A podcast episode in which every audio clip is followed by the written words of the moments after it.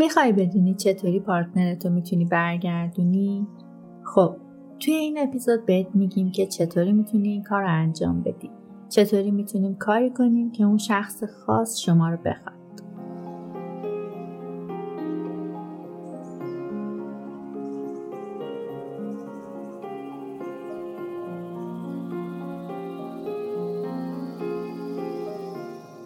سلام. من سارا زمیا هستم. میزبان شما در بیدار شو و شما به اپیزود 22 ما گوش می‌کنید. قبل از شروع لطفا channel یوتیوب ما رو subscribe کنید و اگه زنگوله کنارش هم بزنید هر زمان ویدیوی جدیدی بذاریم با خبر میشید. هر اپیزودی که اینجا میشنوید شما رو به زنی تبدیل می‌کنه که هیچ مردی نمی‌تونه در برابرش مقاومت کنه و آقایون رو به مردی تبدیل می‌کنه که آرزوی هر خانومیه که به عنوان partner ش با همچین مردی باشه.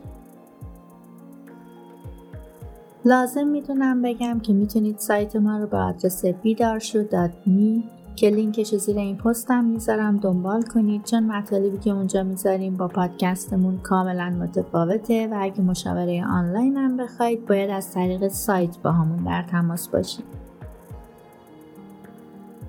ما چند تا اپیزود در این باره داریم. اما توی این اپیزود می‌خوام تکنیک خودمون رو توی چهار مرحله ساده بهتون بگم.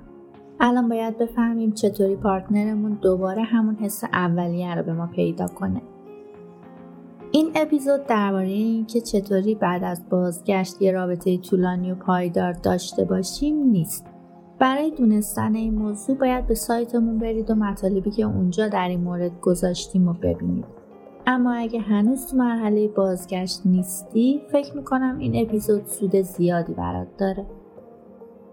الان خیلی از این توصیه هایی که بهتون می‌کنم ممکنه اولش خورده براتون قابل درک نباشه بعضیاشون حتی ممکنه براتون فریبنده به نظر برسه. اما اگه تا آخر بشنوید همه چی براتون منطقی میشه.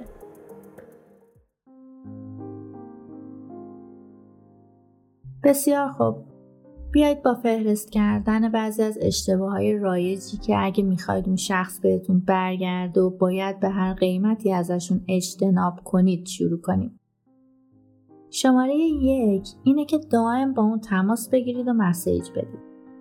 من به طور قطع میگم 90 درصد از کسایی که برای مشاوره پیش ما میان همینو میگن که پارتنرشون اونا رو ول کرده و حالا اونا احساس ضعف و پوچی می‌کنن. برای همین دائما سعی کردن برای یه فرصت دوباره هم که شده با پارتنرشون تماس بگیرن.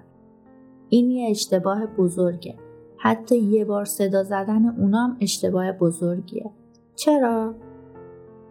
خب نشون دادن این حد از ناامیدی فقط به اون نشون میده که شما بدون اونا کاملا شکسته این رفتار بی نهایت غیر جذابه و اونو بیشتر و بیشتر ازتون دور می‌کنه. منظورم اینه که از دید خودتون که قبلا چجوری بود بهش فکر کنید. قبلا اون دنبالتون بود. ممکنه بعضیاتون فکر کنید که خب این خیلی هم بد نیست. اون موقع اون دنبالم بود. حالا من. اتفاق نمیافته که. اما قبل از اینکه گوشی تو برداری و مسیج بدی چند دقیقه صبر کن. این اپیزود رو گوش کن. الان احتمالا به این فکر می‌کنید که اگه من باهاش صحبت نکنم چطوری می‌خوام اون منو بخواد؟ خب توی بخشای بعدی این اپیزود به این سوالم جواب میدیم. اما در حال حاضر تنها کاری که باید بکنی اینه که پیام دادن و تماس گرفتن و به حالت تعلیق در بیار. اشتباه دوم استفاده از هیستریک ترحم و التماس برای متقاعد کردن اون برای برگشته. یادتون باشه شما نمی‌خواید با استفاده از منطق اونو متقاعد کنید برگرده چون عشق و احساسات به هر منطقی غلبه می‌کنه. خودتون رو گول نزنید. پس اینو توی ذهنت داشته باش که به جلو حرکت کنی. هیچکس با ترحم بر نمیگرده. اگرم برگرده اون رابطه محکوم به شکسته. در عوض کاری که باید انجام بدیم اینه که به این توصیه هایی که توی این اپیزود می‌کنیم گوش کنید و درست انجام بدید. اشتباه شماره سه اینه که همیشه به پارتنر سابقتون بله بگید. این اشتباه بازم ممکنه براتون قابل درک نباشه. توی این مرحله باهاتون شرط میبندم که اگه اون یه لطفی ازتون بخواد شما هر کاری لازمه می‌کنید تا اون کار رو براش انجام بدید. به احتمال زیاد خیلی چیزا رو این وسط مسط رو فدا می‌کنید تا اون کاری که اون خواسته بکنید. درسته؟ ممکنه این کار به نظرتون درست برسه و برای برگشتش کار کنه اما اصلا اینطور نیست. اینکه همیشه پشت در خونش باشید خیلی موزهکه اصلا هم جذابیت نداره. باعث میشه که کمتر بهتون احترام بذاره. اگه واقعا می‌خوای کسی رو وادار کنی که دوباره تو رو آرزو کنه باید بهت احترام بذاره. اشتباه شماره چهار عصبی بشید اگه بفهمید با شخص جدیدی ملاقات می‌کنه. می‌دونم این ممکنه یکی از دردناکترین موقعیت های زندگیتون باشه اما اونقدر هم که فکر می‌کنی وحشتناک نیست. اگه اون خیلی زود بعد از جداییتون با شخص دیگه ای در ارتباطه باید بگم اونا توی رابطه ای هستن که بهش میگیم رابطه بازگشتی. به طور معمول این روابط بازگشتی دوام نمیارن. بنابراین کاری که باید انجام بدید اینه که طوفان رو پشت سر بذارید. منتظر یه فرصت عالی برای برگردوندنش باشید. اشتباه شماره پنج. اینکه اونو با کادو و محبت بیش از حد لبریزش کنید. بازم این یکی دیگه از اشتباه های رایجه مثل چند تا اشتباه قبلی. دیدید یه شیء با ارزش و چجوری روی یه میز اونم جایی که هیچکس دستش بهش نرسه که یه وقت بهش آسیب برسه می‌ذارن؟ وقتی با پارتنرتون مثل یه چیز با ارزش رفتار می‌کنید درست انگار دارید همین کار رو با اونم می‌کنید که این اصلا جذاب نیست.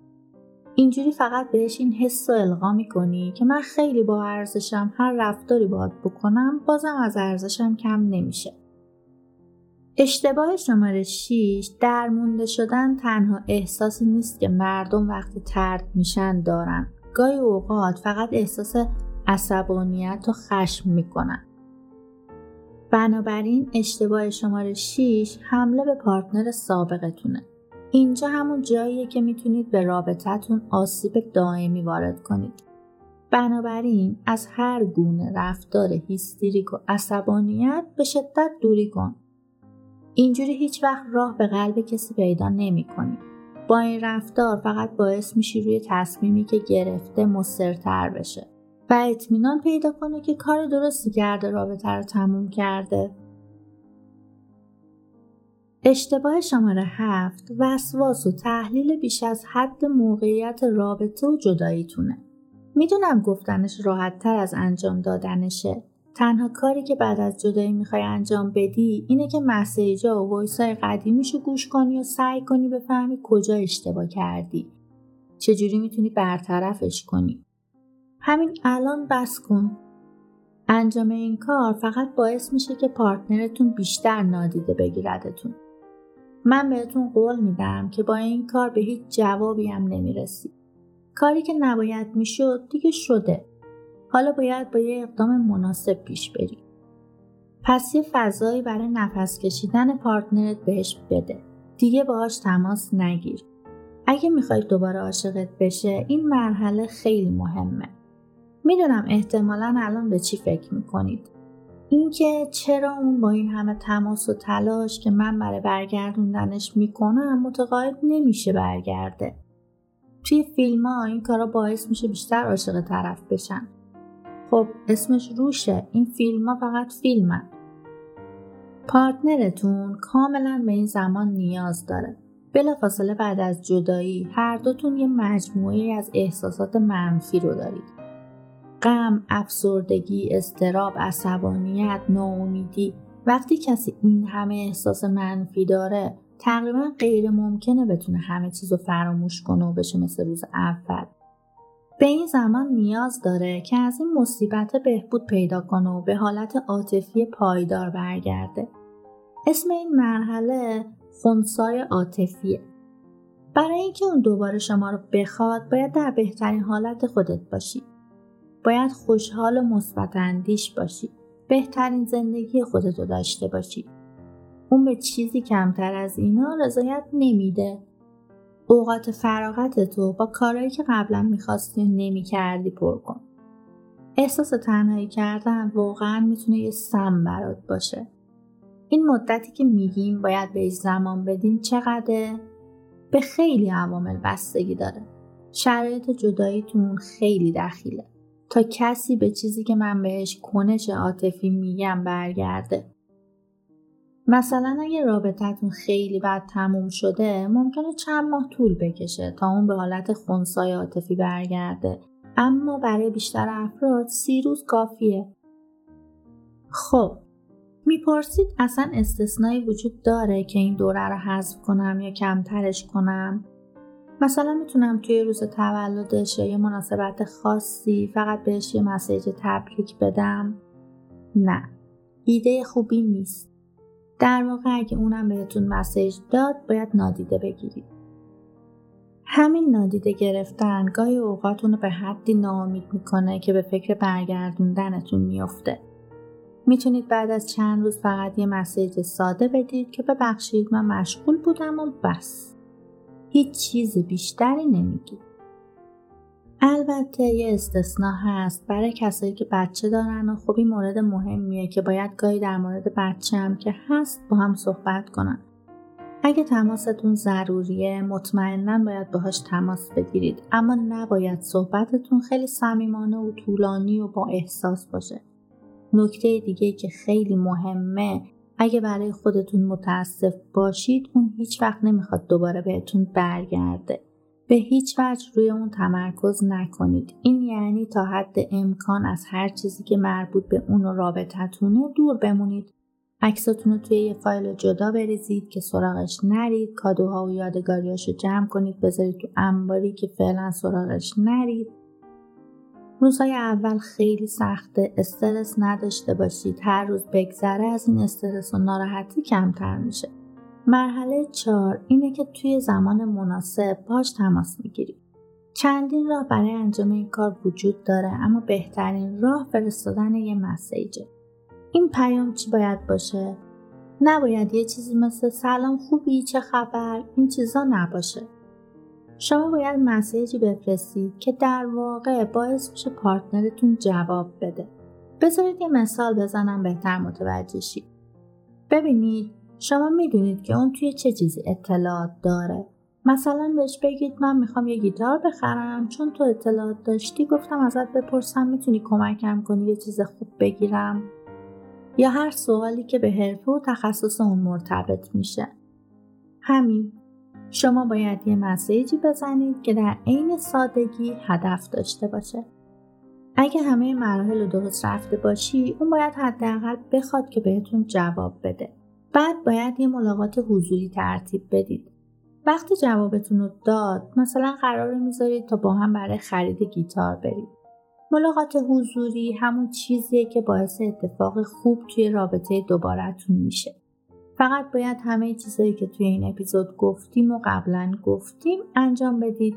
یعنی توی ملاقاتی که دارید شما شاد و مثبتید.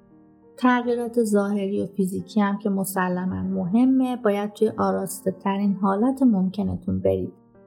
اگه توی این موقعیت هستید و می‌خواید بدونید که شانستون برای برگشت چقدره می‌تونید از طریق سایتمون با ما در تماس باشید.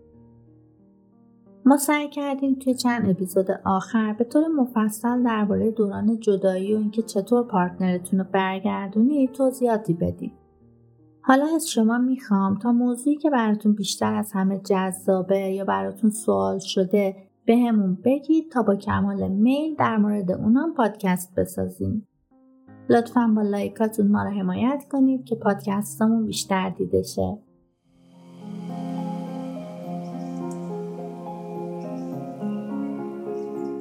در آخر می‌تونید ما رو در اینستاگرام، توییتر، تلگرام و تمام اپهای پادگیر به اسم بیدارش پادکست پیدا کنید. و طبق روال همیشه مانا باشید. حال دل تک تکتون. خوب.